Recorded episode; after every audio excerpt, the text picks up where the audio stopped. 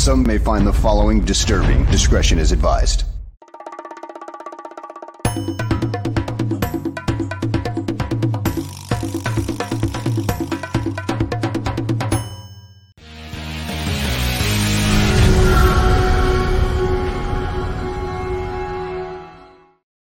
Welcome, everyone, to another edition of Gabriel Talks Football. My name is Aldo Gandia, and if you noticed something, then you have good eyes because we redid Greg's logo. And as soon as Greg said it, the first thing he said was, "Look at those guns!" And he he should be proud of those guns because he's worked hard at it. Let me introduce him now. Greg Gabriel, how are you, my friend? I'll tell you what, I like that intro a lot better than that old fat guy you had on there. Yeah, and I'm still tinkering with it. So uh picked up some nice material when I went over to your house and you gave me the tour and stuff and got some pictures of you. But I like the way this logo turned out, right? Look at those guns, is what I said when I was working on it. not bad, not bad for 71 man, my wife says to me, "How come your arms aren't like that?" and I told her, "You you told me you like my soft biceps." she goes, I, I, have to rethink that now." But uh, it's a great image, and I am uh, so happy to have been working on that with you. So, how are you? You told me you did hurt your shoulder working out, huh? Yeah, I, I just strained it you know, actually, I think I did it sleeping because I got up and it was sore, mm-hmm. and then I go to the gym and it was a, you know, upper body day, and the first thing I go to do is bench, and I just got 135 on, and I, you know, I did like four or five reps, but it hurt like hell. Mm. So I just said, wait a minute, I'm not gonna make this worse. So I stopped doing that. I can do flies, mm-hmm. but I, I wasn't gonna do any lifting. So I, I haven't been back to the gym since Friday. I've just done cardio. I'll tell you what, we had those two hot days. I go outside for a bike ride.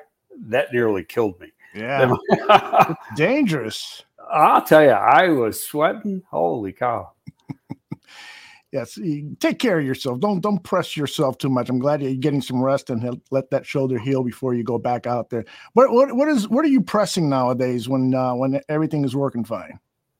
Well, I I don't know what my max is. I mm-hmm. go up depending on the day. I go up to uh, 255 times five reps.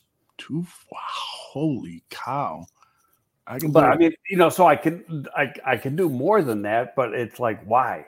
Mm-hmm. You know, it, it's yeah, right. Know, why? I mean, uh, you know, I just want to get a good workout in we have evidence that you don't need to do anymore. Look at those guns. Very impressive. All right, let's get to the topic at hand. Today, we're going to take a look at the skill players, wide receivers, running backs, and tight ends, and get Greg's uh, opinion on these players, and maybe who knows, maybe he might share a nugget or two about a player that we should keep an eye on.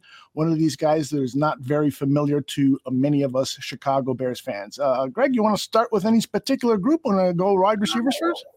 Wherever you, wherever you want to do. You're the producer, director, and all and, that other stuff. An asshole. That's it for you. All right, let's start with the wide receivers. It's a big group of guys: Isaiah Coulter, Chris Finke, Velus Jones Jr., Darnell Mooney, David Moore, Dazz Newsome, Dante Pettis, David Moore. Uh, did I put David Moore on there twice? I did. Byron Pringle, Kevin Shaw, Tajae Sharpe, Equanimeous St. Brown, and Nsimba Webster. I'll tell you one thing: they wanted competition at camp. You got competition. The question is how. Uh, what what is the quality of the competition overall? What do you think about these wide receivers? Well, first of all, let's look at the number. And you're always going to go into camp with 12, 13 wide receivers. Mm-hmm. They do more work. Those and the DBs. You got to have a lot of DBs. You got to have a lot of wide receivers because they do more work than anybody else, more running. Uh, and, and they're, regardless of what the, the practice plan is as far as – hitting, etc., you're still going to do one on ones and seven on sevens, things of that sort. So you've got to have a lot of receivers to get through a good practice so the quarterbacks can get enough throws in. And you can't just do it with five, six receivers. Now, going into the season, I'm figuring they keep six. I think there's four that are locks. That's Darnell Mooney, Velus Jones, Byron Pringle, Equanimeous St. Brown. Uh, to me, and, and, and I know both Coach Flus and Getsy have talked about EQ, you know, a little bit on the side. I think he could be the surprise guy. And I, yeah, granted, I'm throwing a dart at the wall here, and, and, and I'll say why. Getsy was has been around this guy his entire career, and Green Bay had a pretty deep receiving corps. I liked St. Brown coming out. The one issue I thought he had is that you know he played real, real good his second last year at Notre Dame. He kind of leveled off his final year, and I think part of it was he knew he was he was uh, leaving, coming out early, trying to protect himself, and you know I think that is might have been a little bit of entitlement there. You know the way he was brought up. His dad was a former Mister Universe and has spoiled the heck out of these kids, and uh, so sometimes these kids think they're probably a little bit better than they are. Mm-hmm. Uh, so he ends up going later in the draft than he thought he was. I think talent wise, he was probably a, a, third round pick, but he went later than that for the reasons I stated. He just didn't play as good uh, in that final year at Notre Dame. Uh, but the talent is there. I mean, he's a guy six five. He's probably close to 220. He runs a sub four five he can jump out of the building. Uh, runs. I, I, think his his route running when since he's been at Green Bay has really improved. I saw some practice tapes of him up in Green Bay, you know, running routes, and I was like, wow, this is a big improvement. And, and then you go back and compare it to what he was doing at Notre Dame. Now I'll, I'll say this about it, and I've said it a couple times on the show. You um, you look at his brother Amon-Ra St. Brown, who was a rookie at Detroit last year, mm-hmm. had 90 receptions. I think was their leading wide receiver, might have been their leading overall receiver. Equanimeous is more talent than that Amon-Ra St. Brown. He's bigger, he's faster, he's stronger. Uh, but I, I, I, think he didn't have that doesn't have that drive that his brother had, mm-hmm. or at least didn't. But I, am looking for, you know, last year was was Amon Ra's first year in the league. I'm looking for a little, uh, what's the word I want? Uh, Fire competitive, brother, yeah, brotherly competition here. Yeah, yeah. You know, the uh, my younger bro did pretty good in Detroit. I got to do just as good in, uh, you know, with the Bears. So, right. uh, and, and being that he has been singled out by two different coaches more than once, you know, he could. I think he could be surprised. Now you look at his contract and you say, why? Why are you even thinking about it? Well, you only pay a guy what you have to pay him. Mm-hmm. You know, why overpay him? So yeah. they got him. They got they got him at a minimum because that's what he that's what he deserved based on his production. Mm-hmm. But I, you know, I think that he is, you know, Getsy having been with this guy, know exactly what he is. Mm-hmm. Uh, seen him in practice every day. Very deep receiving corps in Green Bay. He had to wait for his chance, and he wasn't going to get his chance there. Now, had he known that their number one guy was going to be gone, maybe he doesn't leave. Yeah, but right. that happens after the fact. You know, he, he wanted a new start, and, and he's going to a place where really he's going to run a very similar system. Terminology is going to be the same. Maybe exactly how they do things will be different, mm-hmm. but the terminology is the same. And right, right off the bat, that makes things simple. Mm-hmm. I mean, he's ready. He's ready to go. He's probably more. He not probably. He is more advanced in the system than any other receiver they have. And um, another receiver from Notre Dame uh, that I'd like you to comment on because I know you've scouted a lot of Notre Dame players in your day is Chris Finke. And the reason I bring him up is because he's been talked about a lot by the media that every time they've uh, attended practice, this guy has been making plays. He's been around the league, he's jumped around uh, two or three teams. Uh, he's a small receiver. what can you tell us about him? Oh, he's a former walk. He had to earn a scholarship. He was there a few years before he got a scholarship. Mm-hmm. I think he's from the, the Dayton, Ohio area. Mm-hmm. Uh, not 100% sure on that, but he just made himself invaluable to Notre Dame while he was there. and earned himself a scholarship. Uh, got into the rotation and then was a, a starter his, his, final year. He's a pretty good return guy. He's not a burner. He's a four five five guy. He's small. He's a pure slot receiver. Mm-hmm. But here's the thing: you know, you could say pure slot receiver. Well, he's a pure slot receiver in some offenses. I, I, I don't necessarily think or mean that that he's a slot receiver in this offense only because I go back and look at what Green Bay did, and Green Bay always had big guys in the slot. Right. You know, so and, and some people want to do that. You don't have that, you know, smaller, quick guy. You know, you can have a big guy because you, you look for a, a mismatch and, and you can create that mismatch because a lot of times you got the smaller corner mm-hmm. and, and third corner playing in the slot. So trying to create the mismatch, you can put a bigger guy in there, an athletic big guy in there, and, and you have that mismatch. So um, here's the thing. I, I I think I said this. I think the four that I think are sure shots to make it are, are Mooney, Jones, Pringle, and St. Brown. After that, your your next two guys. Now, I, I think they'll keep six. There, there's a possibility they keep 7 mm-hmm. but the general number around the league is six. Those guys have to be special teams players. Right. And if they're not, and so you can get a guy that might be seventh or eighth on the depth chart as far as talent as a wideout, mm-hmm. but he's the best special teams guy. And so he's going to make your team. Mm-hmm. And the other mm-hmm. guy's going to get cut and end up, you know, back on the practice squad if he clears waivers. Mm-hmm. So that, that that that's a big key when you're putting uh, the squad together. I, I like the one late signing they had in Tajay Sharpe. Mm-hmm. He had good production. He's played on special teams, so you, you know he can do it. He's got size. He's a pure X receiver. Uh, he fits the mold that again I we're going back because to, to, what Green Bay used because that's the only thing we got to use as a guide right now until we see what they line up with in September. You know that's what we got to go on. So uh, you know I th- I think he could be an interesting guy. Uh, the other one they signed late that could be a, a real interesting guy is uh, Dante Pettis. Dante Pettis was a high draft pick uh, great player, great returner, nine return touchdowns in college, wow. and uh, can run like a deer.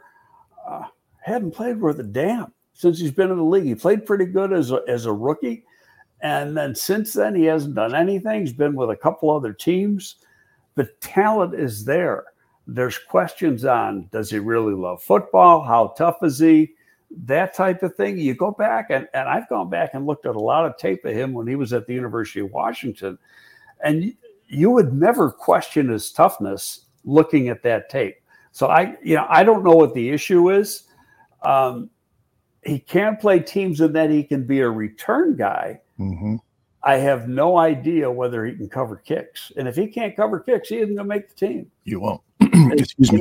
You know, he, he might be around on the practice squad because that that that's where you're like I said, you're gonna your number five and six guys are going to be guys that that can cover kicks. Seven and eight are going to be on the practice squad, and they could be more talented as receivers. And if somebody gets hurt, they get brought up. You've seen a lot of uh, Stefon Diggs when he was with the Vikings. I'm sure some a lot of his college tape, and with now the Buffalo Bills.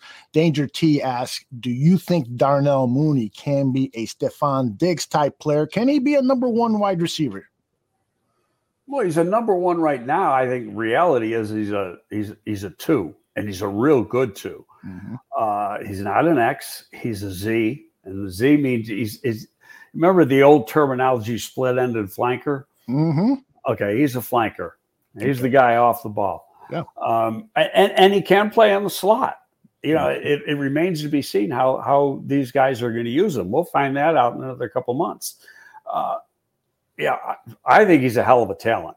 Uh, Diggs is bigger. Diggs is close to 200 pounds. He's six feet tall, where Mooney is 5'10 and um, you know, he might be, they list him at 175. He might be a buck 80 now. Uh, he doesn't have the frame to get a lot bigger than that, but he's pretty strong. He's gone two years now without getting hurt, mm-hmm. and he takes some some pretty good hits. So the, the the durability is there. Uh, there have been smaller guys. Uh, I'll tell you the guy that that he would remind me more of than Diggs, and I'm going back a little bit, and you're going to like the name is Marvin Harrison. Yeah, I love that name. okay, similar size, mm-hmm. similar speed. Interesting. You know, and and you know, talent. I, I think Mooney's a hell of a talent. I really do. Yeah. What a um, steal. Yeah.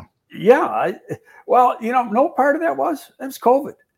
Mm. You you had no workouts, so you, and, and he ran four three five at the combine or four three six at the combine, mm. and you mm-hmm. go back and you look at his his Tulane tape. Now Tulane sucked, but he didn't. He was pretty damn good, and he had a lot of deep balls when he was at, at Tulane. Ran away from people, uh, but I think you looked at his size. You know, he, I think at the combine he was a 170, 172, something like that, and then coming from Tulane and you say, well, you know, what's he going to do in our league? And and then you didn't you didn't have the opportunity to go in and work him out and spend time with him. And so he slips. And and and really that's been the last two drafts, not just his draft. Mm-hmm.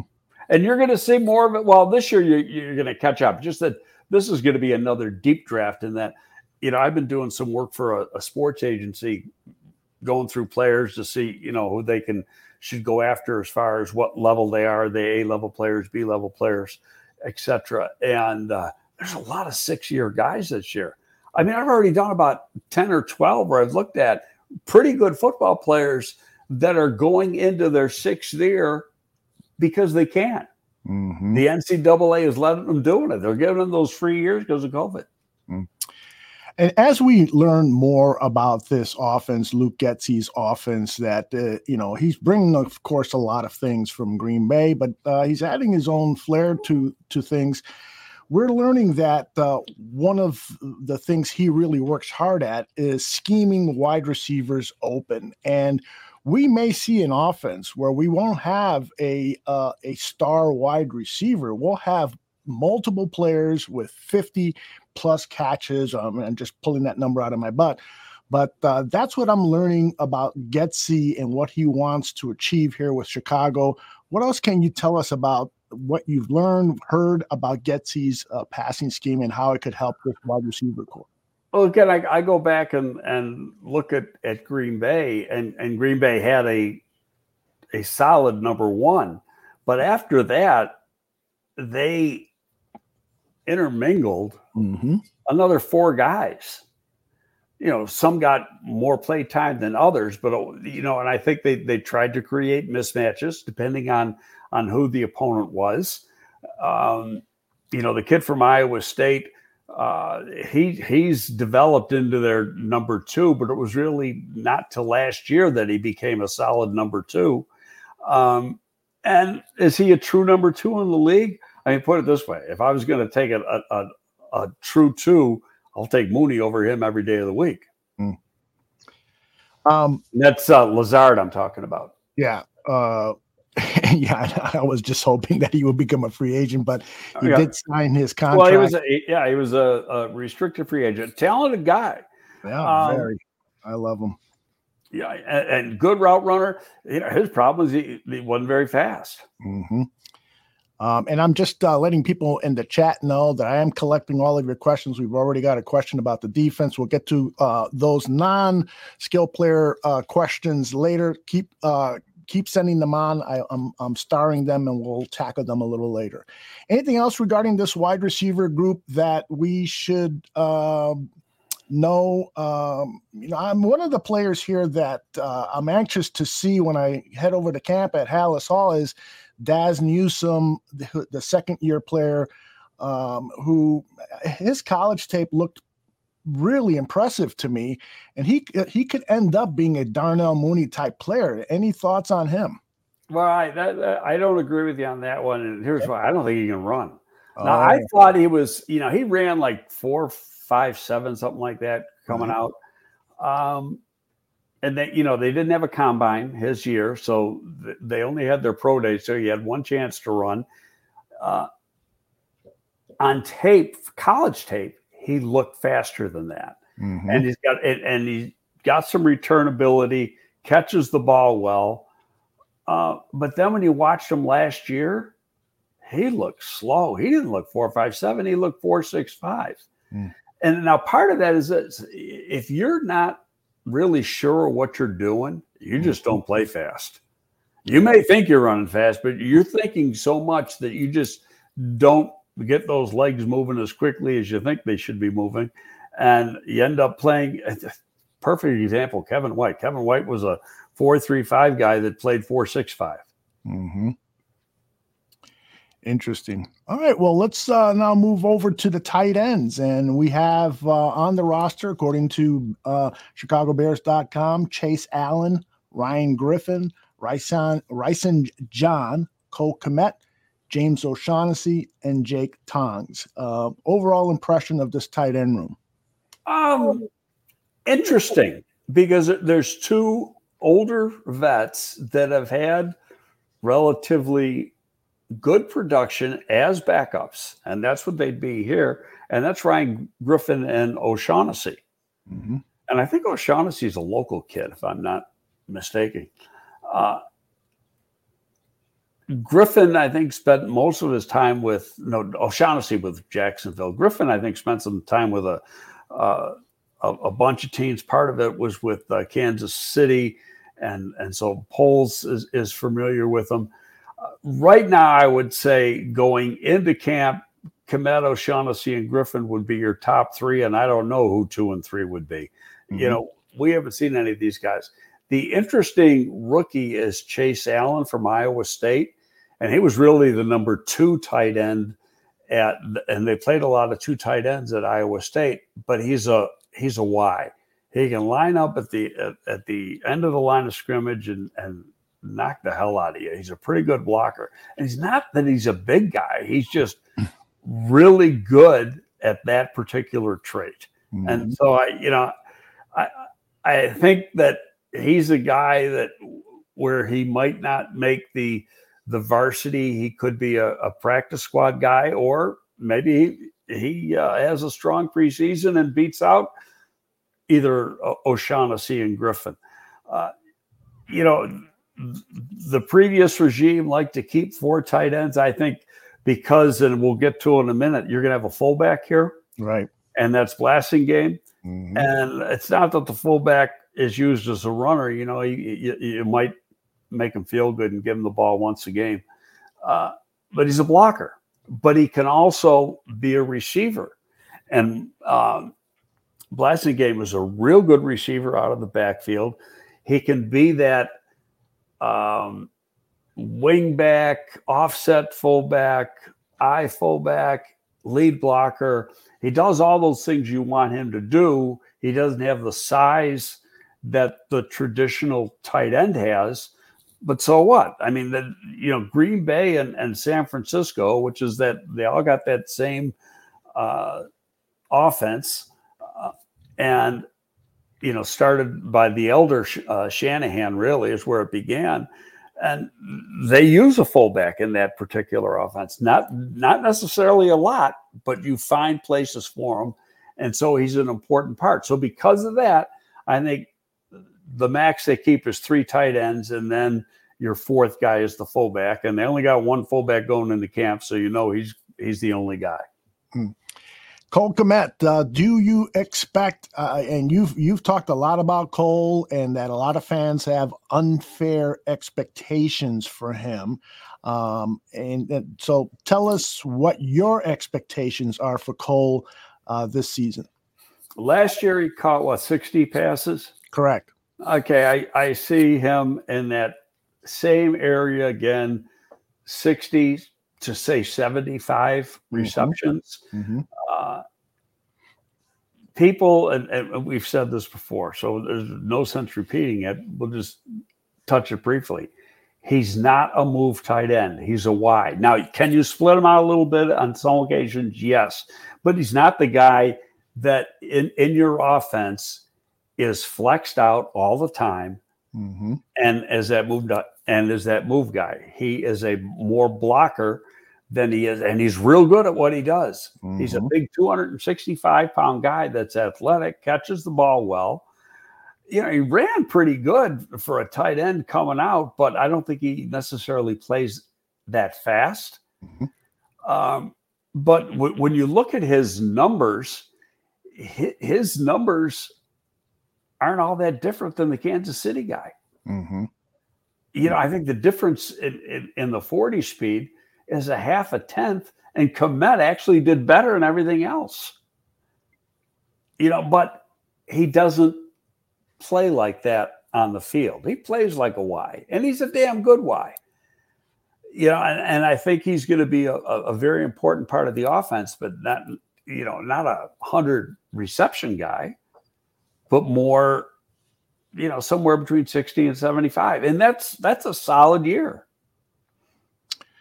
Yeah, I agree with Jordan here. Is that uh, Kmet has been solid, but has been clouded in a in a bad offense. Uh, it, uh, you know, his his rookie season, it, it, was unbelievable how little lack of trust there was in him. Um, and I understand the tight end position is is the perhaps the most difficult of all positions outside the quarterback because you got to learn how to block on certain assignments. You got to learn the route tree and so forth. So it's it's a complicated position, but I don't think Matt Nagy did him any favors. Well, first of all, uh, tight end is a misnomer.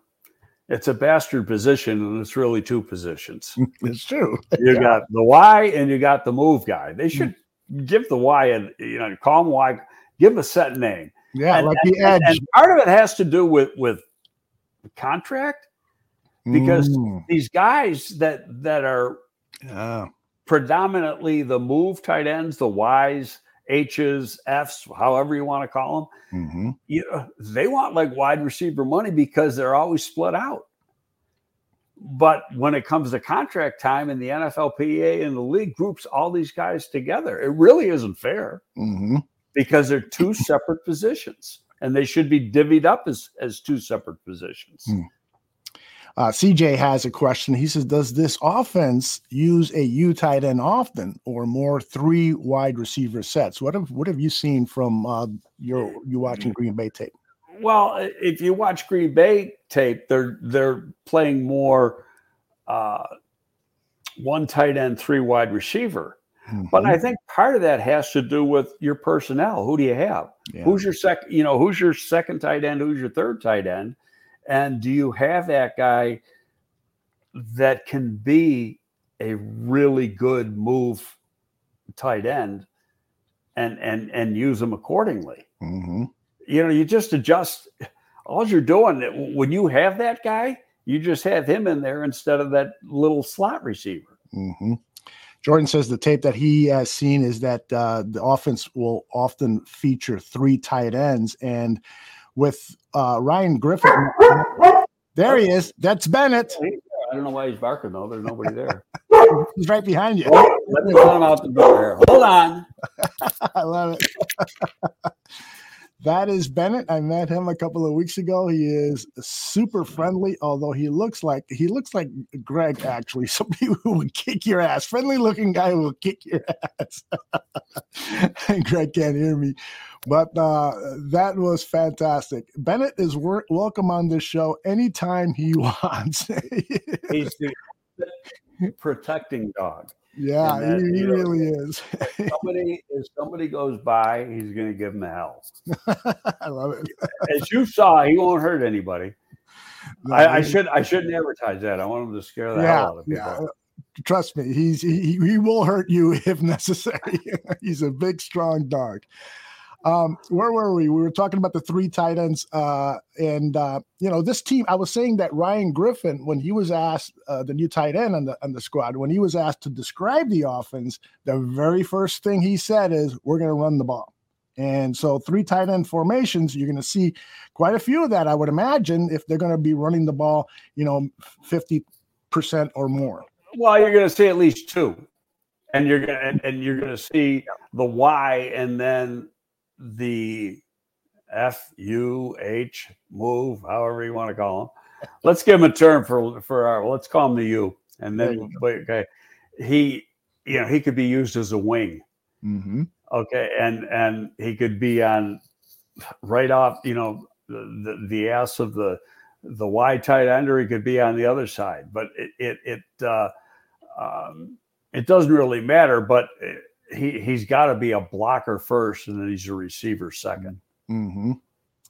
And one more uh, point about Kmet. I just had a, a, chat comment up about Kmet that um, he's a serviceable tight end, and I think he's maybe hopefully a little bit more than that. But one of oh, he's a lot he's a lot better than that. Yeah, uh, uh, one of the things that I just hope to see is that there aren't any boneheaded plays from uh, Kmet now that he's in his what third season or is it third season? Yeah, third season.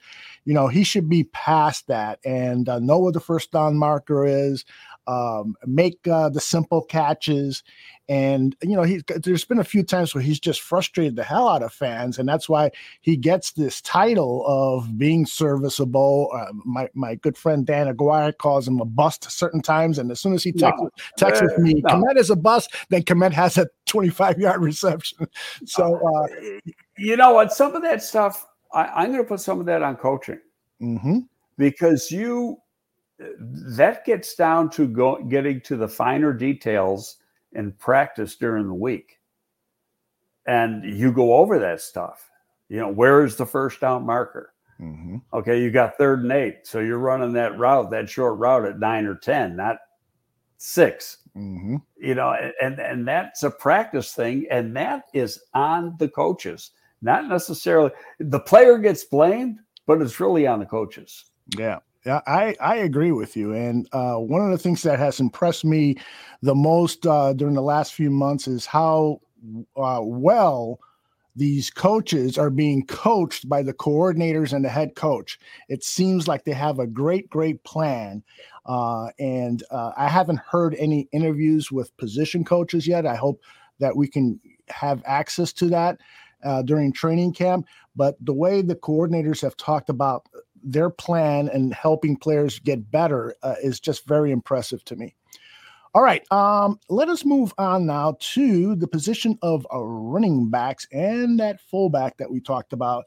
Uh, oops, wrong graphic. Let's put this one up. Uh, Khari Blasingame, Trestan Ebner, the rookie, Darrynton Evans, picked up from uh, Tennessee. Khalil Herbert, his rookie season, he was quite impressive when he filled in for David Montgomery. And then a guy I don't know anything about, Demontre Tuggle. What do you think about this running back group?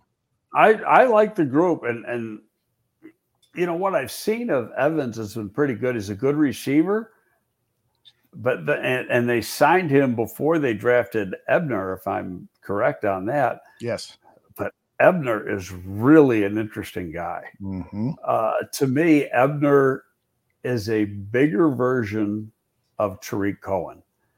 Now, Cohen was a little bit faster, uh, time wise, but I don't know if you're going to see it on the field that he's any faster. And and this guy has got three or four inches, at least four inches on on uh, Cohen in height and and 20, 25 pounds in weight. He's fast. He's a very good return guy, uh, both punt and kickoff excellent returner out of the uh, or receiver out of the, the backfield. Mm-hmm. I think his run skills are good, not great. They're not in uh, he's not in the category of of uh, Khalil Herbert and, and David Montgomery. Overall, might be the strongest position group on the team. Mm. Yeah, I agree with that that and the the safeties to me, I'm, I'm impressed with defensive backfield, I should say. But let's listen to what uh, Eberflus said about Ebner a couple of weeks ago. What we saw on tape, you know, in college, you know, just an explosive athlete that can run the whole route tree, as you saw today um, on that great catch he made, and and uh, he's been really learning a, a lot. Uh, he's a, he's a mature young man, and we like where he is um, in terms of learning the offense and what kind of man he is. So we're we're excited about where he is right now. I'm excited too. I mean, that, that, this room is loaded with talent. And another player uh, that you mentioned, uh, Darrynton Evans, uh, this guy is is going to be a secret weapon, I believe, even though he's he's got what three four years in the league. Yeah, but I I, I can't see them, especially because they have Blasingame. Mm-hmm. I can't see them keeping on the 53 more than three running backs. So who's going to be the odd guy out? Yeah. You know, and and you get into the draft. Did they go into the draft planning to draft um, Ebner? Probably not. You know, you have him lined up on the board, and then you say, "Wow, he's still there," and, and we got to take him. You know, but as you can see here, he, he's good out of the backfield. He can run. He, he's got some size, but Ebner does the same thing on a rookie contract, and he's an explosive kickoff returner. I don't think he's as good a punt returner as he is a kickoff returner, but uh, you know I've said this before too. They've drafted and signed guys that have return skills. Their return game is probably as deep than or deeper than it's ever been since I've been around here. And I'm 21 years here now. Mm. And we had, you know, we had the, one of the best in the game and and should be a Hall of Famer and and uh, you know our one guy, but this group when you got Dante Pettis, you got um, uh, Velus Jones, you got Ebner, you got several guys just uh, that can return kicks. It'll, it's Dazz Newsome. You know, none of them are Devin. Mm-hmm, right. But that's for sure. Oh, wow. Who knew Devin was going to be Devin when we drafted him? We wanted him to be good, but he turned out to be great. Mm-hmm. But, you know, I, I think this, the, the depth of the return people on this roster is just awesome. That's as good as you got in the league. Mm-hmm. Yeah, uh, I agree with CJ Williams. Is that Ebner uh, is probably a prime candidate for the practice squad, and you know every every time you say that, people say, "Oh, he'll be probably picked off by another team." Usually, teams there's so many quality running backs for for teams. They usually you can stash wide receivers and running backs pretty successfully, wouldn't you say? I mean, every general manager falls in love with their skill players, with the exception of te- teams that are depleted by injury. Well, yeah, you're you're you're going to like your own guys better than what's across the street. Right. But at the same time, there's always guys that you wanted to draft that somebody took a couple slots true. before you're able to pick and and and you're gonna like if this guy gets cut, I'm jumping on him. Mm-hmm. And and you never know who those guys are, you know. And and what are the Bears? What six, seven, something like that in, in priority? Yeah, this year and uh, on on the waiver claim, at least for the first part of the season and and during the preseason, that that's a a, a good tool for them. Mm-hmm. So uh, but I disagree with you that he's a practice squad guy. And one of the reasons, what well, first his skill set, his return ability, and and his uh, ability to catch out of the backfield. Uh, but second, he's been mentioned more than once in the offseason. And when you start mentioning these guys this early, they've already jumped out and caught the attention of the coaches. You liked them when you drafted them. You're right. But when you start mentioning their name publicly this early, they mm-hmm. like them. Yeah. Um, okay, let's get to some questions here. We've got, I think we talked about this last show, but um, actually, let me save that question. Let me let's go here because you were just talking about Devin Hester and Mr. God, I forgot how pronounce your name, uh, Mr. Shorty. Is it? Uh, uh, phonetically spell it for me. But anyway, his question is: De- Devin was Devin drafted for his return ability, or was the plan to have him at corner? Return ability, and wherever he could line up. I mean, originally we lined him up. He was the number five corner, mm-hmm. and he wasn't going to really see the field as a corner. And then I think we talked about this once. What happened was uh, he only had a ten man practice squad back then and in fact, it might even been eight men when when we first drafted Devin, and because of that, guys like Devin, who was who was the fifth corner, he had to play wide receiver in practice on the scout team. Hmm. Okay, and nobody could cover him. so after that, you know, when you when you see what he could do in practice, then it was like, we're making this guy a receiver. So that decision was made at the end of the season to move him over to the other side of the ball and let him be uh, become a wide receiver. Hmm. Do you think that um, he was handled correctly as a wide receiver? I mean, the the team at a certain point in his career appeared to be depleted at wide receiver, and he I think he went into one season as the number one wide receiver on the, on the team. Um, I think they put a little bit too much on him. Yeah, and and he was never going to be more than a three. And if you asked him to be more than a three, you were asking too much. Mm-hmm. Yeah. Who was the safety we drafted after Devin? Was that uh, Graham?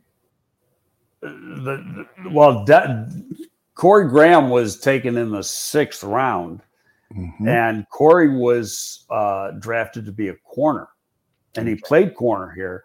We wanted him to move to safety. He wouldn't do it. Really? And then, and that's why he left in free agency. He left after four years, mm-hmm. and he went to a Pro Bowl one year as a, a special teams cover guy, great special teams guy. And the, the, the coaching staff wanted him to move to safety, and he said, "No, I'm, I'm a corner." Well, he, he goes to Baltimore, he ends up playing safety, and then he goes to Buffalo and he plays safety, and he was a damn good safety. Mm-hmm. All right. Well, let's talk about let's tackle some more questions here. Ron uh, asked, "Do you expect the Bears offense to have a slow start with all the new players?"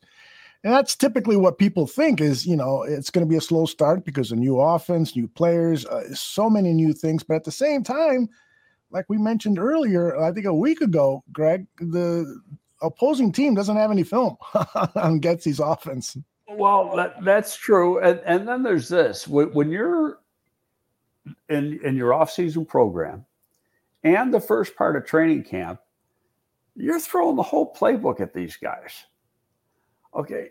Well, then it gets pared down, and then you're you, you get into the regular season, not not in the preseason. You, you, you have a bare bones game plan in, in, the regular or in the preseason mm-hmm. where it's it's you know we want to try to get the ball to certain people in certain situations things like that but no real it's not like you're trying to beat people mm-hmm. uh, you know, or try to scheme against them. You never do that. It, it's all very vanilla.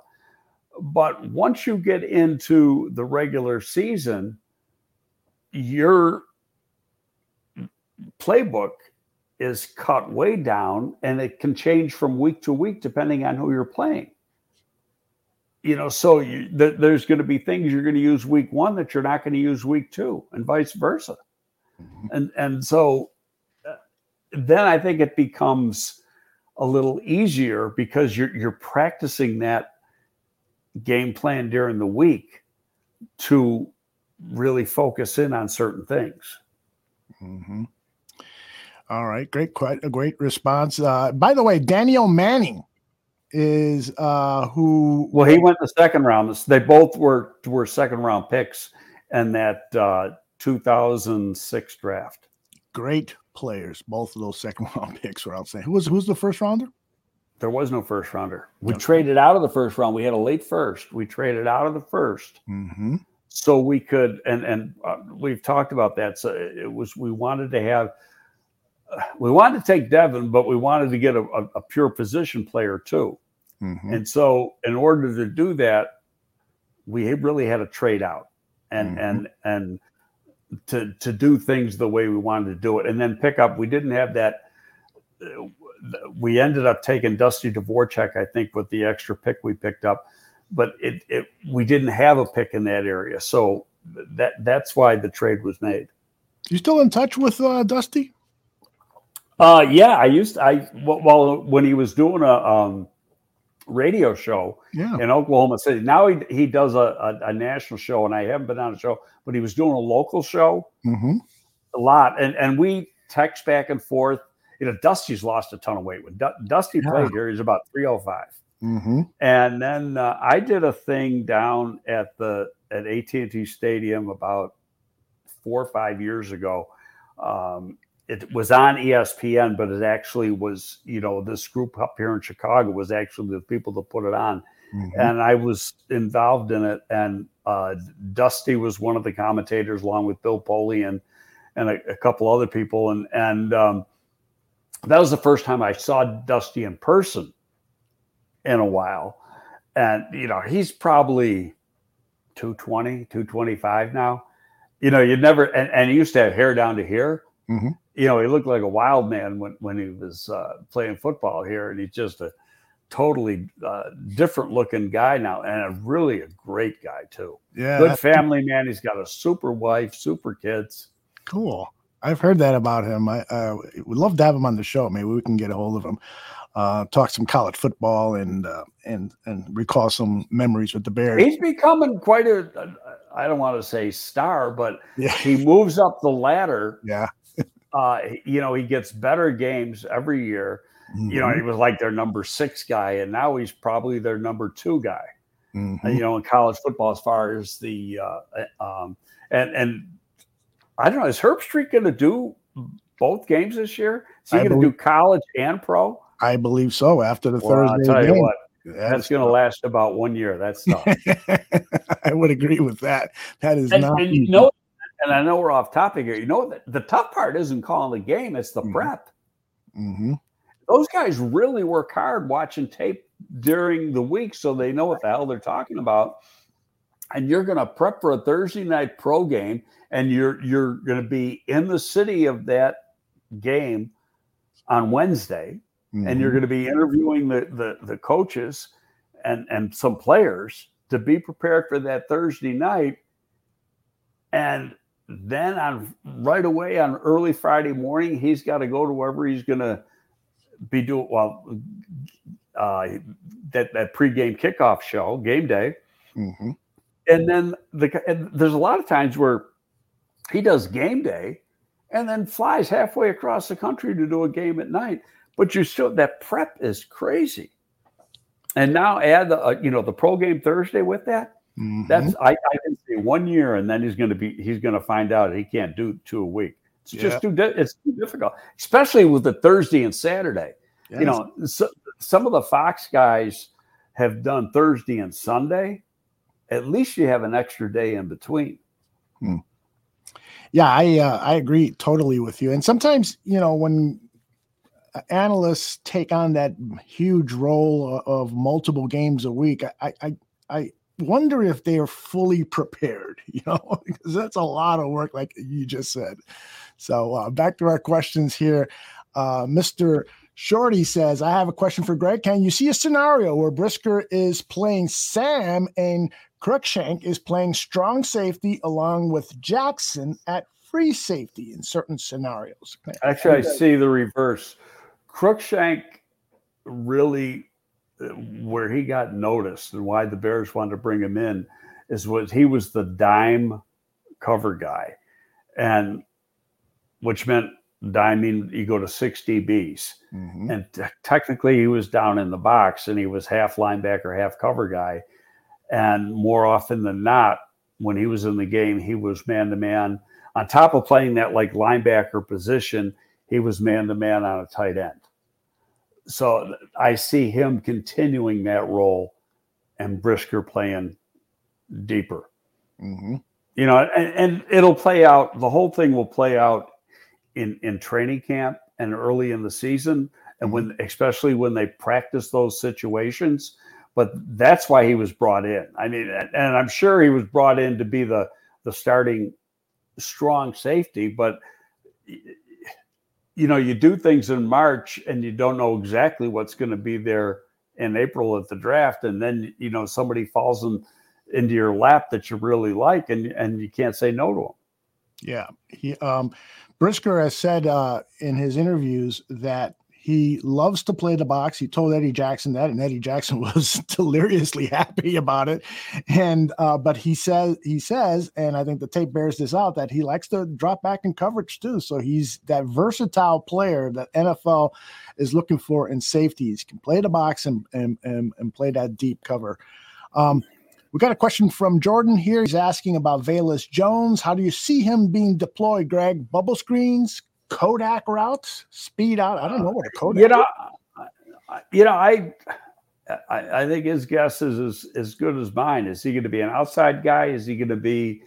I, I think personally, for lack of a better term, he's going to be a gadget guy to start off, mm-hmm. and which means he'll be doing some returns, might even carry the ball a little bit, and uh, and you know that one guy in the media said he's small. Bullshit.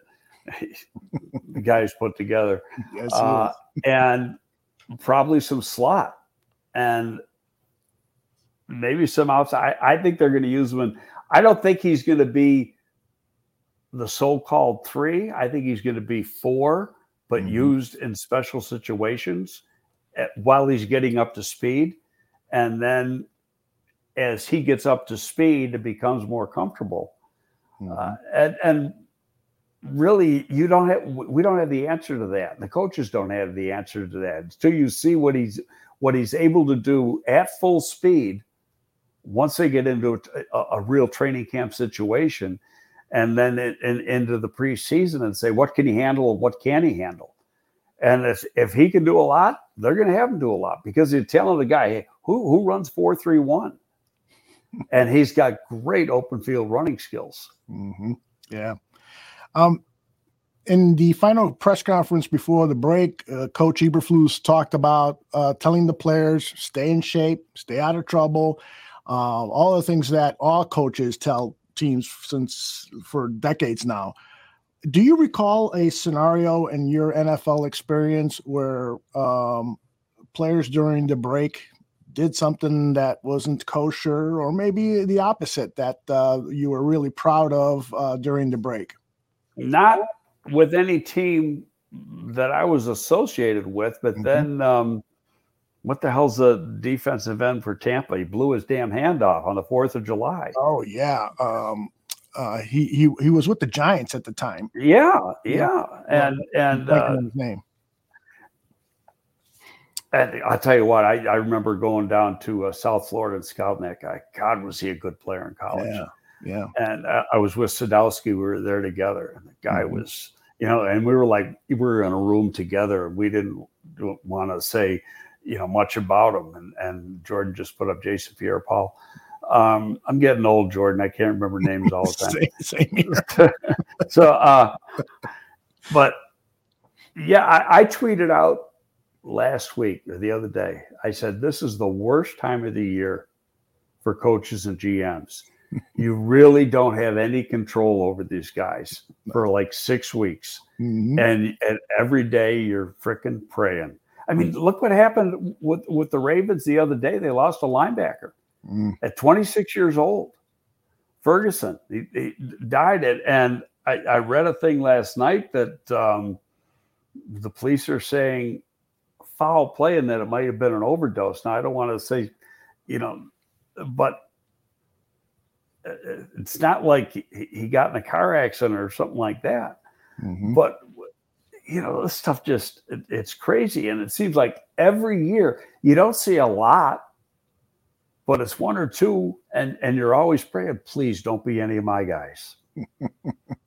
exactly it is it is scary but one of the things that i'm really uh, uh, feeling comfortable about is the quality of players uh, this management team has brought in. I mean uh, i can only tell from hearing them speak in press conferences but and reading about their backgrounds and stuff but they just all seem to say the right things. They're polite like Velus jones. I mean he shows up his first day at, at Halas Hall, he's wearing a, a business suit, he's carrying a briefcase. And so many of these other click uh, players have projected that all business attitude, very professional. So I'm hoping we don't have a. Uh, uh, any incidences like uh, other teams have had in the past. Certainly don't want a, a player to lose a couple of fingers. Hey, fourth we got like four and a half weeks to go, five weeks to go before they report, and it, Mhm. it's uh, um, I'll tell you, it's every day. It's not 24 hours. It seems like it's 34 hours Mhm. because you just please phone don't ring. Exactly. Um, we have a question about the linebackers from matthew Fulchese. he he's this has been an, an, an, issue that on a number of other shows has been discussed. What do you feel about this linebacker situation? Do you feel like there's enough talent or or, or depth on the team? Let me uh, see if i can pull up the linebacker position from the uh, bears website. But uh, overall, you do you have any concerns about the the linebacker position? Well, you know, in, in today's game, you're playing for the most part two linebackers. Mm-hmm. Okay, especially within this scheme. So, you know, you're going to have your your Will and your Mike and we know who those two are going to be. Which one's going to be the Will? Which one's going to be the Mike? I don't know. It's going to be Morrow and Roquan, mm-hmm. but who's going to line up where? I don't know. Uh, we'll find out, and I don't know if the coaches know. Then the third linebacker, if that third linebacker plays 15% of the downs, that's going to be a lot. Mm.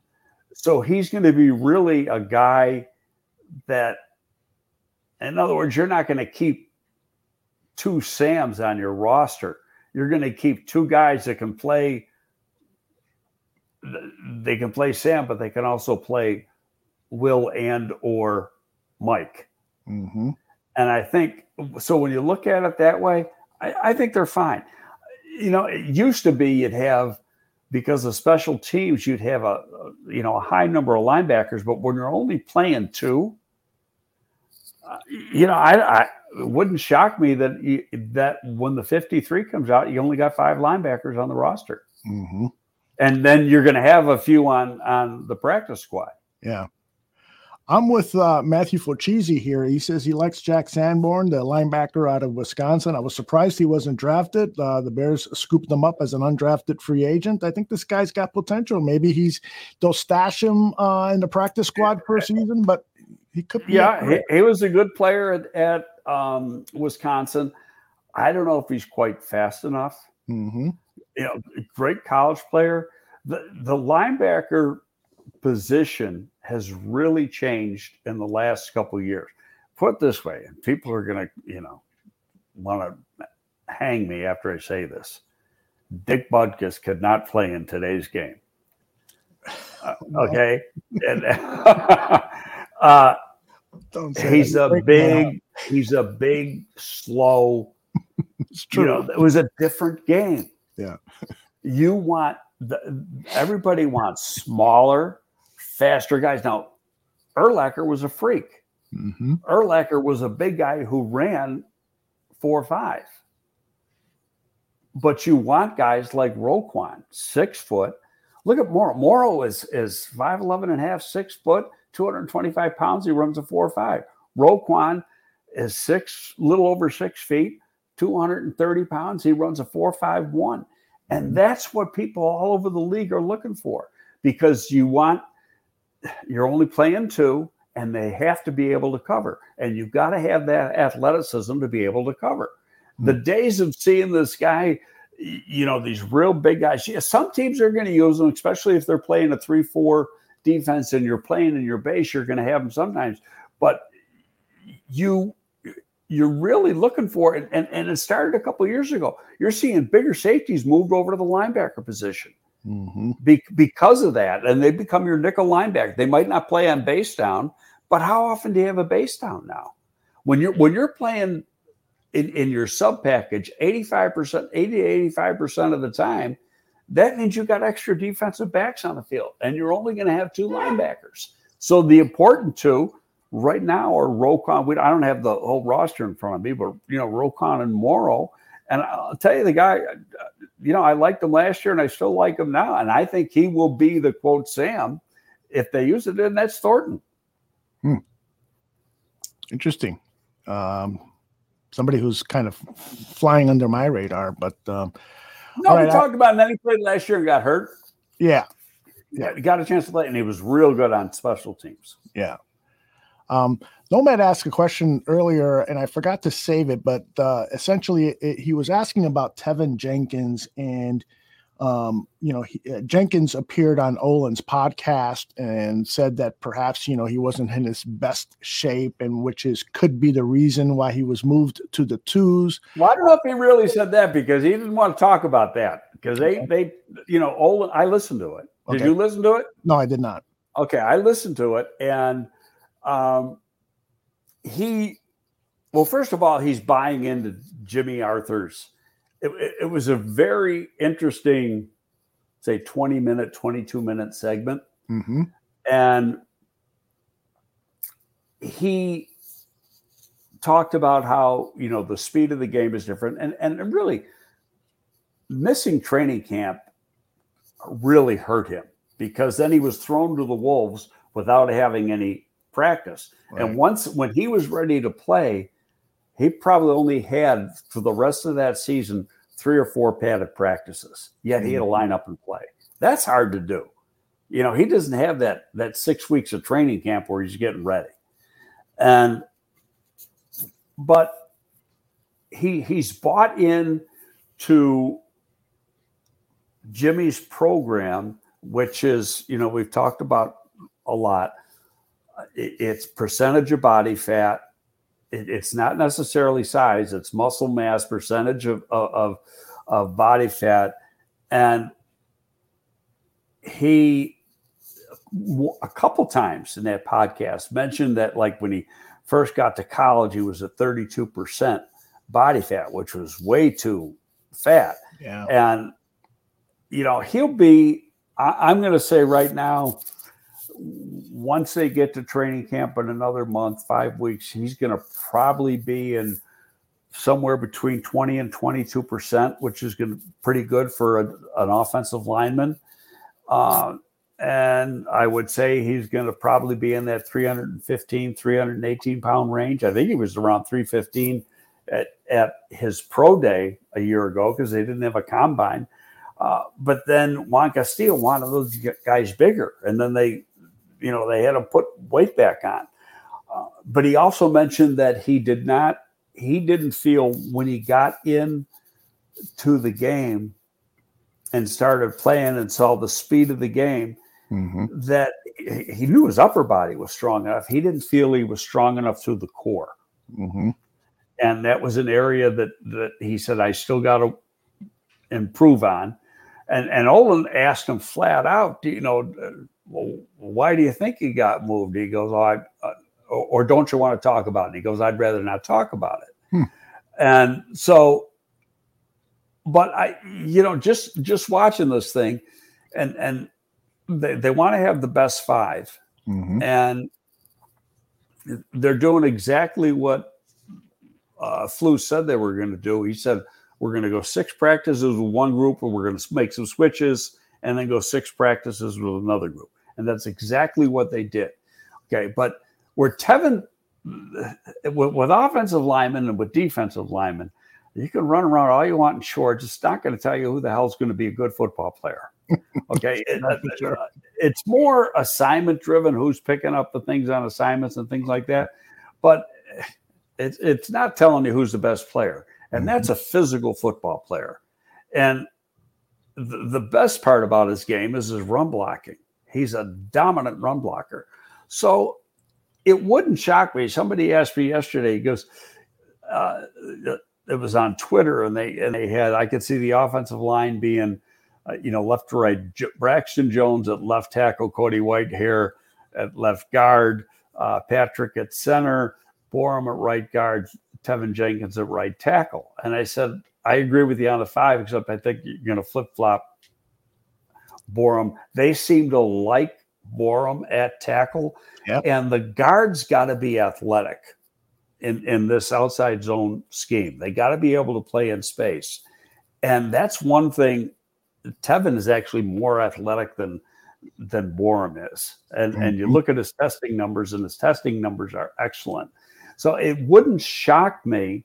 I, I thought originally Teven right tackle and then Borom right guard, but now I'm thinking, you know what? Wouldn't shock me if Teven ends up being the right guard. And so, what the hell's the difference? Yeah, you know, and, and, the right guard's got to play in space. He's got to go out and pull. He's got to get to the second level. And he's got that athleticism to do that, where I'm not sure Borom has that, you know, to mm-hmm. play the guard position. And they want to run the ball a lot. He's going to be, he might be the best run blocker they have when it's all said and done. But the coaches don't know that because they haven't seen it. You know, I mean, they they've seen it on tape when he was in college, but they haven't seen it for uh, for for themselves in practice. Got a question here from uh, Jordan. I'd love to hear your response to that. He says that he's a big fan of the University of Florida T- uh, Tebow era Gators. Can you explain the thought process behind Major Wright? Why no Ahmad Black or Will Hill? I mean, when we drafted Major Wright, Yes. yeah, I, I, yeah, I was involved in that. That was my last or second last draft. Will Hill was not in that draft. He was the following year. Okay. If I, if I'm correct. Will Hill could not run. uh, Will Hill was like a four seven guy, or worse. Watching tape of Major Wright's final year was very frustrating. I might have mentioned this. I watched 17 games of Major Wright. I had to go back to his second last year, and I don't remember if he was a junior when he came out. That's why I say second last year versus senior junior year. With his final year, I think they had Will Hill and him playing inside as safety. Nobody was throwing the ball inside. Hmm. You watch tape, you watch tape, game after game after game. There was no plays on the ball. So it's like you you're front you're, you're watching the game, you get through with the game. What do you think? I don't know. He didn't make any plays, but he didn't have an opportunity to make any plays because everybody was throwing outside. They were so good down the middle. Everything was outside. So we had to go back to the previous year and watch, you know, we watch his entire one season and then go back and watch five or six games from the previous year to really get a feel for all his cover skills Mm-hmm. and he was, you know, the, the, the, we didn't pick till the third round, and there was, and I don't have that draft. If if you could pull up that draft, there was three safeties we liked. He was third, and the other two went before him. And that was a 2009? Nine or two, it was nine or ten. Okay, Let me look for it. Uh, the Bears. There was a kid from South Florida and a kid from Georgia Tech. And the kid from Georgia Tech went to Green Bay in the second round, and the kid from South Florida, I also think went in the second round. And then we got Major Wright in the third round. Uh, let me see. I'm calling up the 2009. And I think the guy's name from South Florida was Allen. Hmm, Let me see here. I don't see Major Wright in 2009, so it has to be 2008. All right, No, we'd be 10 then. 10. Oh yeah, that would make sense. Let's go next season, 2010. Let me put it up on the screen. We'll scroll down and It wasn't until the third wasn't until the third round. Right. So, So, um, see. Oh, I'm not seeing. Oh, there it is. Major Wright, number 75. right. Okay. Now you're going to see either higher up in the third round or both in the second round, two safeties went. Yeah. One Morgan from Georgia Tech, Morgan Burnett from, Yeah. from Georgia Tech. And then there was a kid named Allen from South Florida. Okay. Allen, Allen, Allen. No, it would have been in the second round, I think. Allen Yeah, went. okay. And I think he went to Philly. Mm-hmm. if I'm correct, uh, uh, you know, you know, then going back 12 years. But those were the first. Major Wright was the, the third rated guy we, we wanted. There he is, right there. Number 37. All right. Yeah. third from pick. Philly. Yeah. So um, that was the first guy we wanted. The kid from Georgia Tech was the second guy we wanted. Major Wright was the third guy we wanted. We got the third guy. And, you know, um, oops, let me. Now, uh, you know, and, and you're sitting there waiting because you're not picking until the third round, and that was because of the uh, uh, the Cutler trade. mhm. that we don't have a pick until the third round. J2K asks, uh, didn't one of those guys get into a car crash and it messed up their career? Do you recall that? Mm, Is it was it Taylor Mays maybe? No, Taylor Mays was Florida State. No, no, Taylor Mays was that. That's another guy. Taylor Mays was uh, USC. Taylor Mays, in my opinion, was a figment of the media's imagination. you know, one of these guys that the draftniks and the media thought was great, and he really wasn't very good. and Jordan says he played center, Yeah. field for USC. Yeah, and, and he wasn't a very good player. Uh, I mean, he's a decent college player, but never was anywhere close to being as good as the hype he got. mhm. I remember looking at it, this guy sucks. Here's an interesting uh, question from Mr. Shorty. Uh, why Cedric Benson over Aaron Rodgers when uh, Thomas Jones was better at his position than Grossman? Well, uh, that was um, that's an interesting question. Number one, we liked at, at that time. That was what year was that? Two thousand five, right, or two thousand six? Mhm. 2005. Okay. I think because uh, Devin was 2006. So yeah, it was 2005. So Yes, Lovie's, Lovie's second draft. Mhm. And Rex had played pretty good today. We drafted Rex in 03.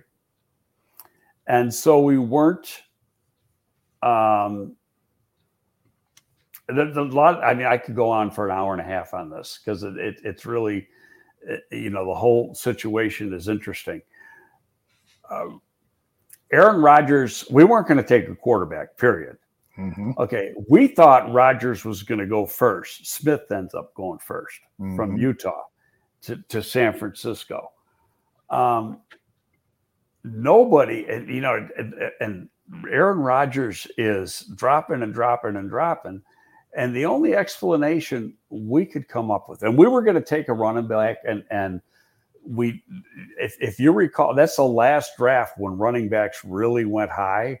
Mhm. Three went in the top five, and two of them were from Auburn. Ronnie Brown went to um, Cadillac Williams, Mhm. and and we took Ced, and three in the top five, and the guy who actually had the best pro career was Ced.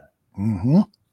And but that was the last time that that running backs there's been running backs that have gone in the top 5 since then but never 3 in the top 5 3 in the top 10 and and they start it was really starting then that they they started to lose their value as as premium draft picks Mhm. but Lovie wasn't sold on Thomas Jones. Hmm. With the players, different story. Yeah. The players love Thomas Jones.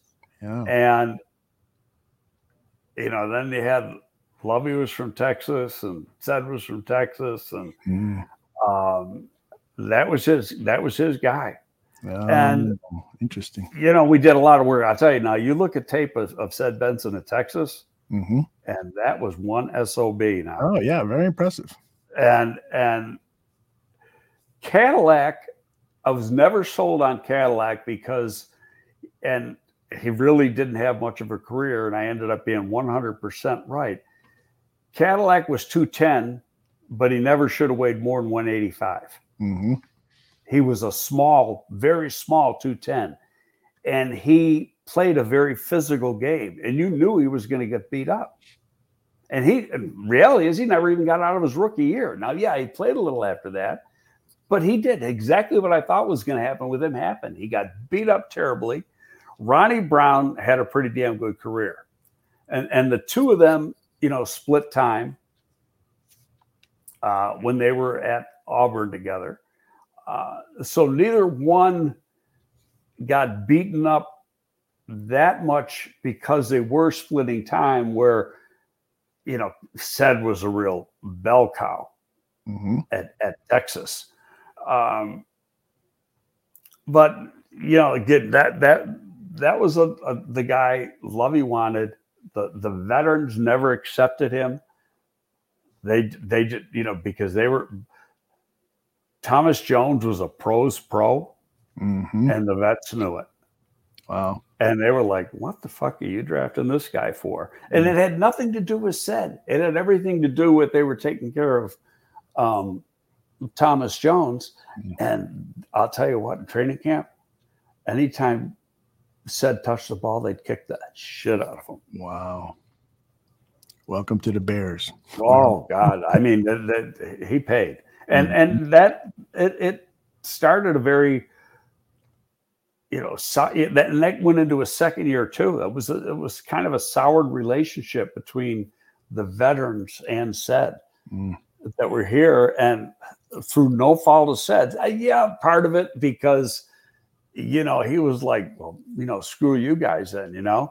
Mhm. Um, but and, and then I don't know if it was, it, yeah, it was two years later we ended up trading Thomas Jones to the Jets. Yeah. Uh, but uh, Thomas Jones, and, and in fairness, Thomas Jones before we got him really did nothing. He was a bust. He had one decent year. With Tampa Played, Bay. yeah, you know, he originally played for Arizona, then he uh, played for Tampa Bay. Mhm. Um, got him dirt cheap, uh, and and it was you know late bloomer, for lack of a, a, a better term, late developer. Mhm. But I'll tell you what, he took care of his body. Man. That guy lived in the weight room, Mhm. and and I'll tell you, talk about guns. There's a guy who loved his guns. He'd be in the weight room, curl after curl after curl. He He, had uh, the biggest guns I ever saw. He had a car collector, probably still has a huge car collection. mhm. And he's having a fairly successful uh, acting career now. and so all the best to Doing- Thomas Jones. And uh, the late uh, Cedric Benson passed away in August of uh, 2019. It's so it's In a terrible motorcycle accident. Yeah. Well, uh, that brings us to our last question. Actually, do I have to start here? No, that last question. Um, Chris Watts asks, "Can you tell us, please, the meaning of life?" Come on. Go. you know what I think the meaning of life is, Greg? Survival. because if you don't survive, there is no life. So every day, survive, baby. Uh, that's pretty good. That's my stock answer. I thought of that a couple of years ago as I started having aches and all over my body and wondering, what? Wow, I'm getting old. Uh, this has been a lot of fun. Um, we have one more uh, show planned before we take a summer break for most of July. Uh, we will be communicating on social media channels what the schedule is.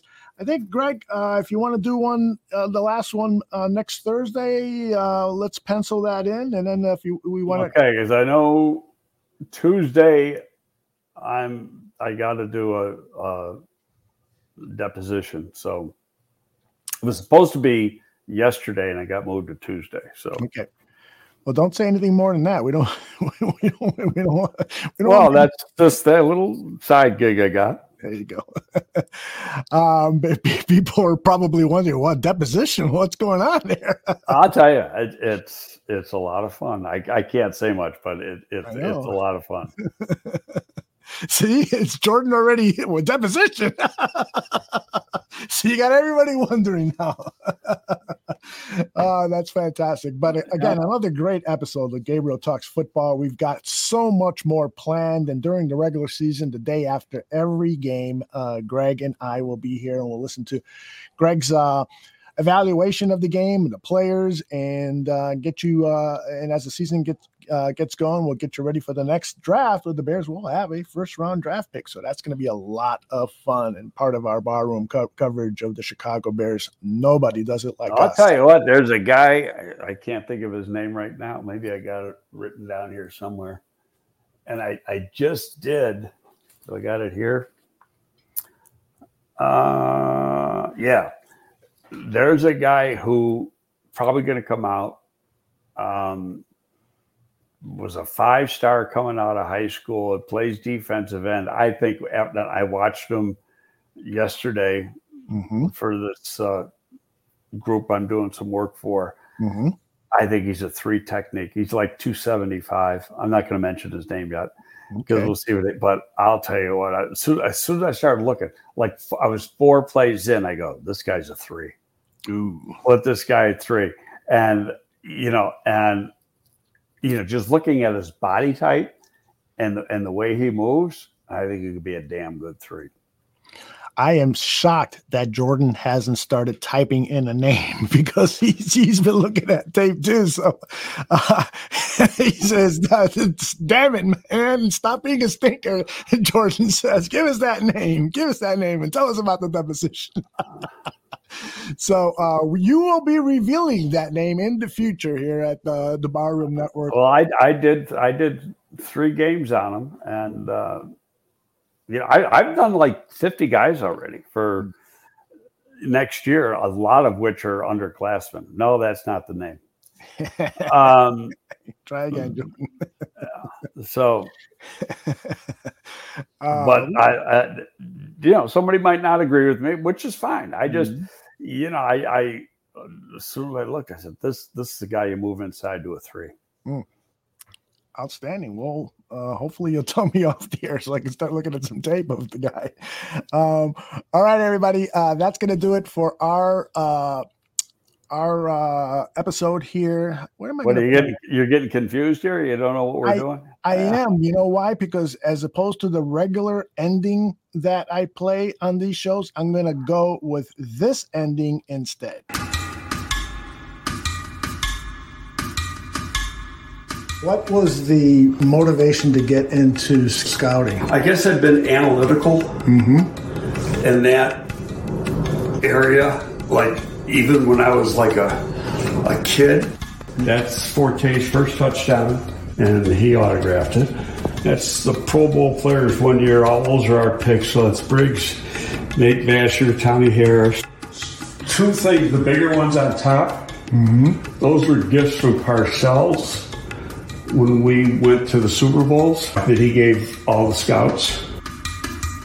It's the 85 Bears. The Bears gave us that. That Ted Phillips gave us it's opening night at the new Soldier Field. That's Devin's touchdown in the Super Bowl. Devin autographed that. This is our, our first draft class.